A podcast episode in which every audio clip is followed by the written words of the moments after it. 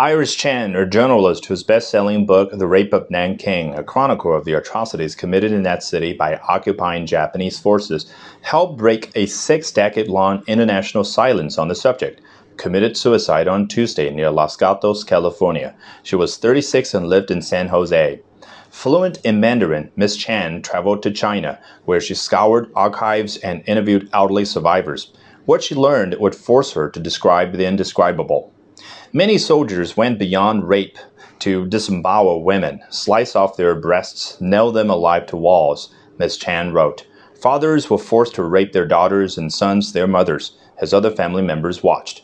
Not only did live burials castration, the carving of organs, and the roasting of people become routine, but more diabolical tortures were practiced, such as hanging people by their tongues on iron hooks or burying people to their waists and watching them torn apart by German shepherds. So sickening was the spectacle that even Nazis in the city were horrified.